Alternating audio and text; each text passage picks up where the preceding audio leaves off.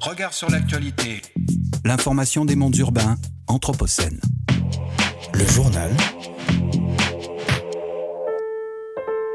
Et à la une de l'actualité des mondes urbains Anthropocène aujourd'hui, le gouvernement lance son plan vélo et dévoile sa stratégie pour décarboner les mobilités. Et dans le même temps, ce même gouvernement sape le travail des contrôleurs sanitaires en les empêchant de contrôler l'usage de pesticides sur les arbres fruitiers. Notre modèle consumériste met en danger la transition énergétique, et ce, en raison de la raréfaction des ressources rares. Et la bonne nouvelle du jour, le ministre de l'économie français promet beaucoup d'argent pour la transition écologique. Et on commence par le grand format de François. Et cette semaine, François, tu nous proposes un voyage en campagne puisque tu nous parles de lutte environnementale. Et je vous parle cette semaine des soulèvements de la terre. On le sait, l'écologie sans la lutte des classes, c'est du jardinage.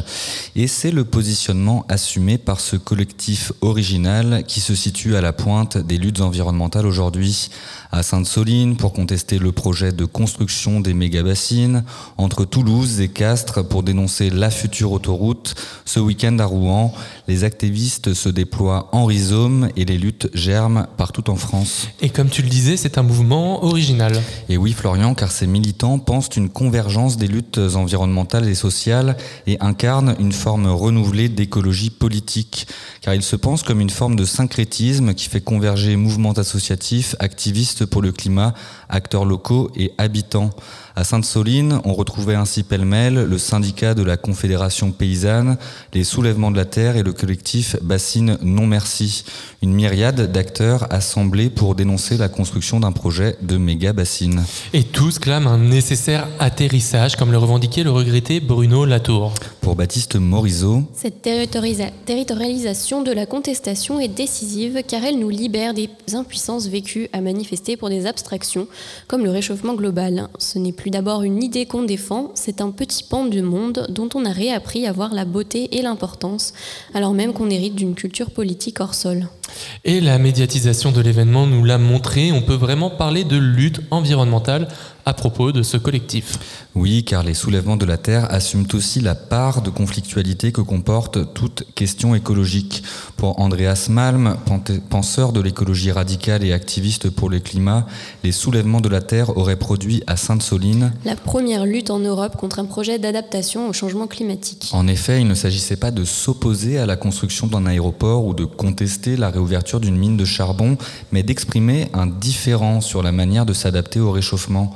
Les luttes environnementales ne se déroulent ainsi plus uniquement sur les champs de bataille de lointaines contrées, elles essaiment dans nos campagnes et fracturent désormais le cœur même de nos sociétés. Une vision radicale de l'écologie. Étymologiquement, la radicalité renvoie à la nécessité de remonter aux causes, à la racine des problèmes. Le même Andreas Malm poursuit et rappelle qu'aujourd'hui deux visions du monde s'opposent. D'un côté, un modèle plus respectueux des cycles du vivant et conscient de ce que le réchauffement climatique impose de changer les façons culturelles.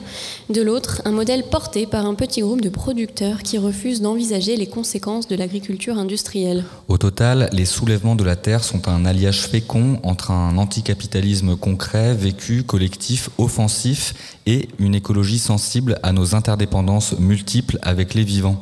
La peur de l'institution face à ce type de mouvance. La police, dans une note des renseignements généreux, généraux, pardon, reconnaît l'intelligence et la communication parfaitement maîtrisée des activistes qui ont su incarner le concept de transversalité des luttes. Plus encore, les soulèvements sont parvenus à jouer un rôle majeur dans la diffusion et l'acceptation de modes opératoires plus offensifs. Et ce, via un retournement sémantique original qui consiste à parler de désarmement pour montrer que les actions sont portées contre des infrastructures qui constituent des armes à l'égard des milieux de vie. Et c'est peut-être ce qui justifie les déclarations du ministre de l'Intérieur au lendemain des manifestations. Et celles-ci sont pour le moins polémiques. D'après lui, le mouvement aurait commis des... Des violences répétées, des attaques contre les forces de l'ordre, des appels à l'insurrection. Les soulèvements de la Terre ont encore montré à Sainte-Soline la menace qu'ils représentent. Prétendait-il le 28 mars dernier devant l'Assemblée nationale. Annonçant sa volonté de dissoudre le mouvement, il a même qualifié ses membres d'éco-terroristes. Des propos pour le moins dangereux quand on sait le sort que l'on réserve aux terroristes depuis les attentats tragiques de 2015. Et le gouvernement temporise face aux soutiens nombreux. L'annonce de dissolution n'a pas été suivie des faits, car les soulèvements de la Terre ont reçu, suite à ces propos, un nombre conséquent de soutiens, ce fut le cas lors de la soirée réunissant de nombreux activistes et intellectuels de l'écologie politique, parmi lesquels Philippe Descola, Valérie Masson-Delmotte ou encore Annie Ernaux, Ken Loach et Noam Chomsky.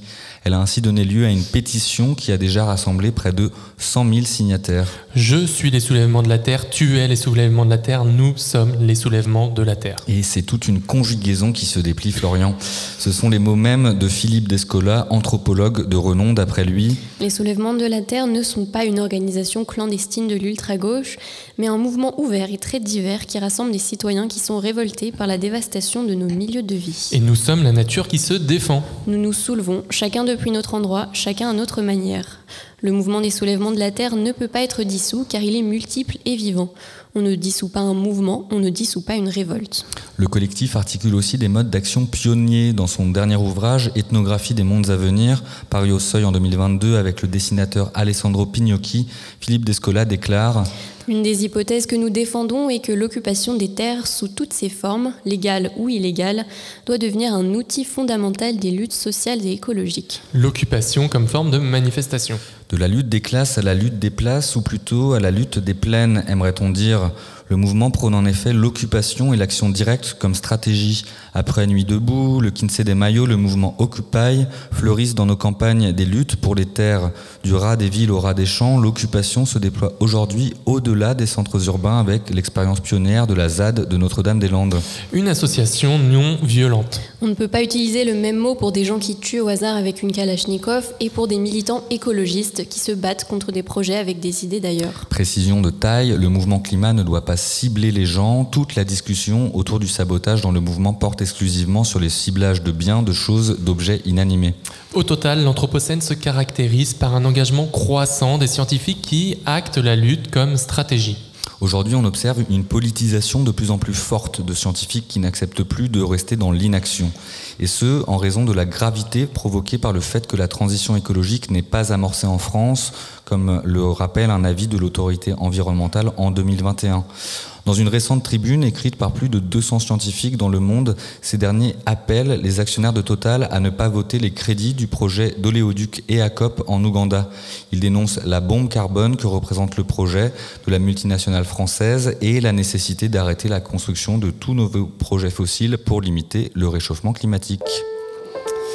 Tout roule pour le vélo. Le gouvernement annonce le lancement d'un ambitieux plan vélo dont l'investissement s'élève à 2 milliards d'euros d'ici 2027. Alors qu'il s'était déjà engagé en septembre 2022 pour un plan vélo à hauteur de 250 millions d'euros pour 2023, le gouvernement rehausse la mise. Il a annoncé jeudi dernier son nouveau plan vélo et mobilité active pour 2023-2027 afin de développer la pratique du deux roues, des infrastructures et de la filière économique. En réalité, ce sont même 6 milliards d'euros qui seront investis d'ici 2027 si l'on prend en compte la part qui devrait être fournie par les collectivités territoriales. Au-delà des bénéfices pour la santé, c'est aussi un objectif climatique qui est envisagé, le plan s'inscrivant dans l'ambition plus globale de neutralité carbone d'ici 2050. Et actuellement, l'usage du vélo pour aller travailler, par exemple, augmente progressivement mais reste minoritaire, représentant seulement 3% des modes de déplacement contre près de 73% pour la voiture. Et trois ambitions principales sont attendues pour ce plan vélo. D'abord, rendre le vélo accessible à toutes et tous. Et ce, dès le plus jeune âge. Le gouvernement espère ainsi que chaque année, 850 000 enfants soient en capacité de circuler à vélo. Le programme Savoir rouler à vélo a déjà permis à plus de 200 000 enfants d'accéder à cet apprentissage. Encore faudrait-il ne pas avoir le sentiment d'y risquer sa peau. Oui, et c'est justement l'augmentation d'une voirie cyclable sécurisée qui est attendue. Ainsi, 100 000 km d'aménagement cyclable sont prévus pour 2030, avec un point d'étape à 80 000 en 2027. Seront également favorisés les véloroutes, prisées des cyclotouristes, ces itinéraires cyclables de moyenne à longue distance continue et adaptée à une circulation sécurisée en vélo. Cependant, une partie du linéaire existant est totalement à refaire, comme le déplore Olivier Schneider, président de la Fédération française des usagers de la bicyclette. Enfin, le gouvernement entend faire du vélo un véritable levier économique. En accompagnant les acteurs français de la filière, il entend ainsi promouvoir l'innovation et développer une filière économique allant de l'assemblage au recyclage.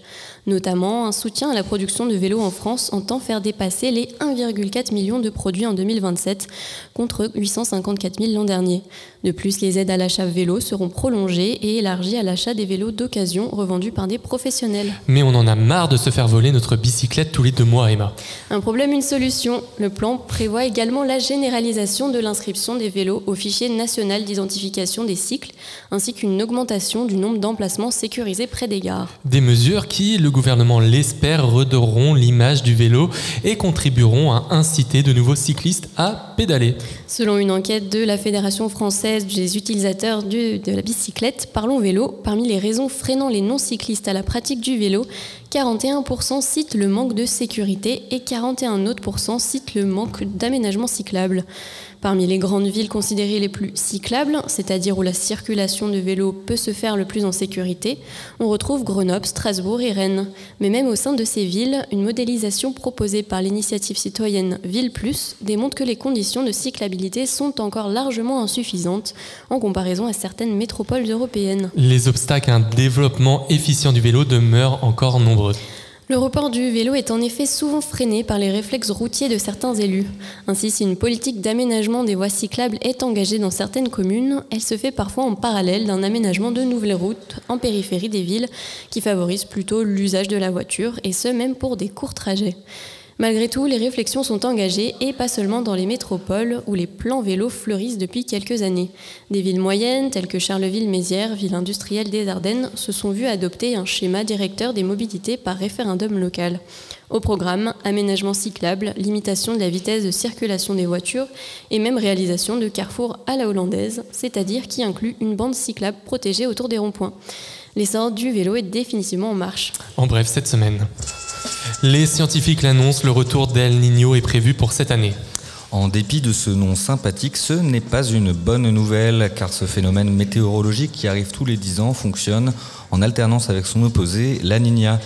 Et alors que le féminin renvoie à un refroidissement des eaux de surface du Pacifique équatorial qui diminue la température mondiale, El Niño participe lui d'une augmentation des températures globales et des événements climatiques extrêmes. La saison des feux de forêt est déjà lancée et ce, partout dans le monde. Alors que des incendies avaient déjà ravagé près de 1000 hectares de forêt dans le sud de la France le mois dernier, c'est maintenant au tour du Canada de subir des feux intenses et bien trop prématurés pour la saison. Près de 375 000 hectares étaient partis en fumée lundi dans la province de l'Alberta, alors que de nombreux feux de forêt ou broussailles sévissaient encore. Face à cette situation sans précédent, la première ministre de l'Alberta, Daniel Smith, a déclaré l'état d'urgence provincial dans le but de mobiliser des moyens supplémentaires, humains, matériels et financiers. Première province productrice de pétrole au Canada, l'Alberta connaît depuis le début de l'année un fort déficit de précipitations et fait face à des températures anormalement élevées.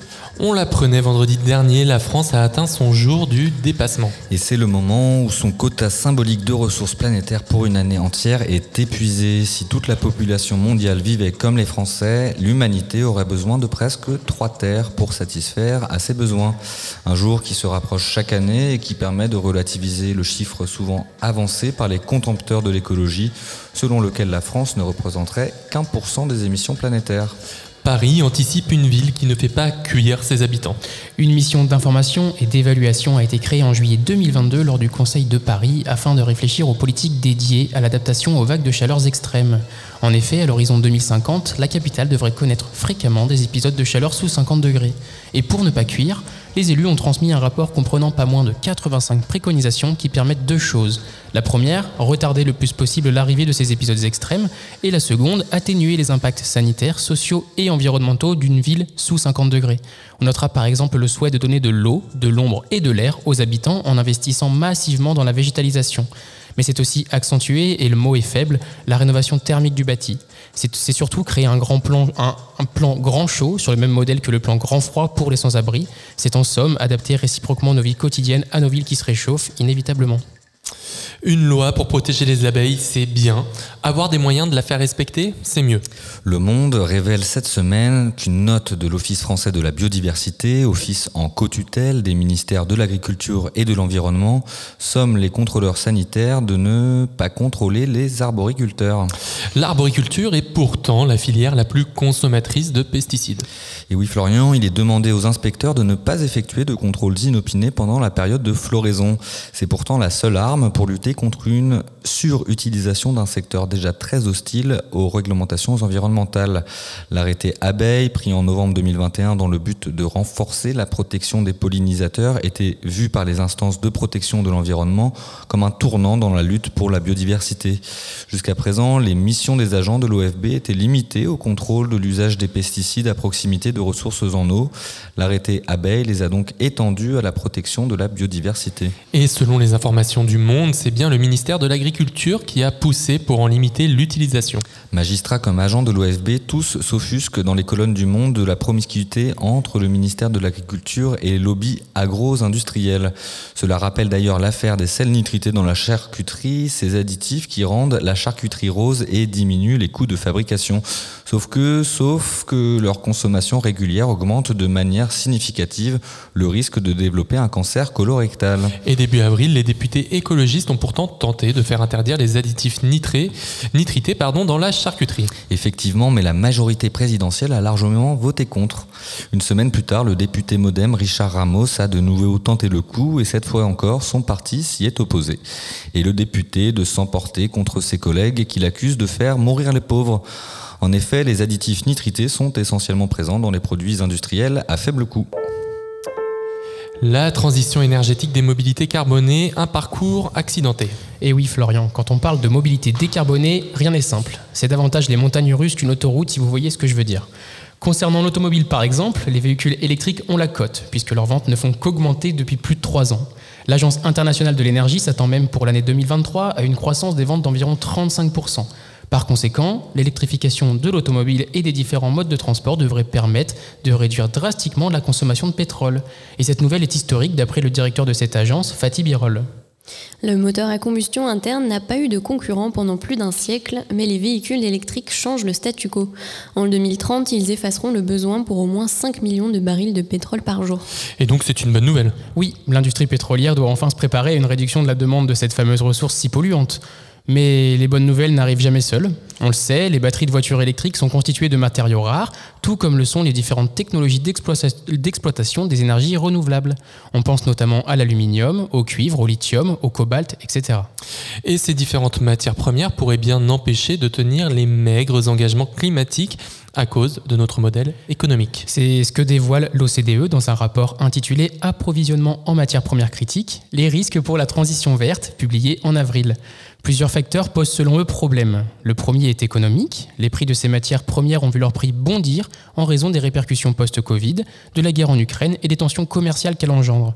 D'autant que ces matières font également l'objet de nombreuses restrictions à l'exportation de la part des pays extracteurs, à l'instar de la Chine, de l'Inde ou de la Russie.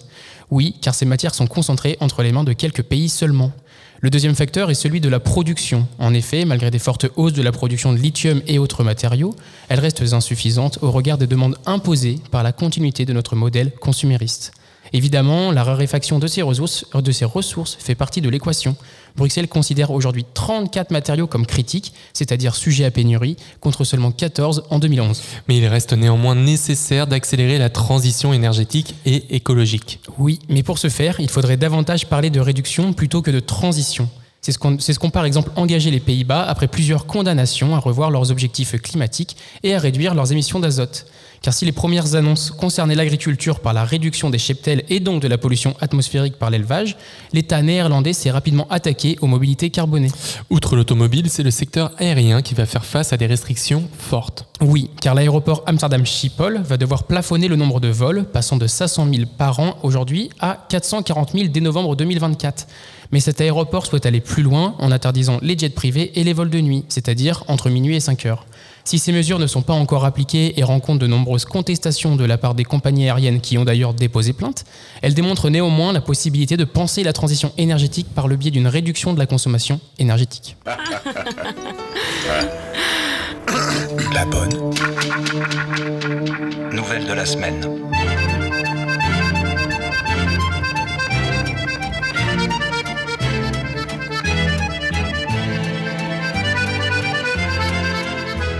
Et la bonne nouvelle du jour nous vient aujourd'hui de France. Alors est-ce vraiment une bonne nouvelle? Je ne sais pas, mais tout du moins, elle semble plutôt de bon augure. Bruno Le Maire, ministre de l'économie, a annoncé hier, mardi 9 mai, en direct de France Culture, que les mesures d'économie de 5% demandées aux différents ministères pour l'année 2024 permettront de financer la transition écologique. Pour reprendre ses propos à l'antenne, 7 milliards d'euros qui permettront de financer les investissements dans la transition écologique, au moins en partie. Cette annonce dévoile un premier pas positif de la part du gouvernement en faveur de la transition écologique. Reste maintenant à connaître la part de ces 7 milliards d'euros alloués et les moyens engagés pour savoir si les investissements seront à la hauteur du défi. Regard sur l'actualité. L'information des mondes urbains, Anthropocène. Le journal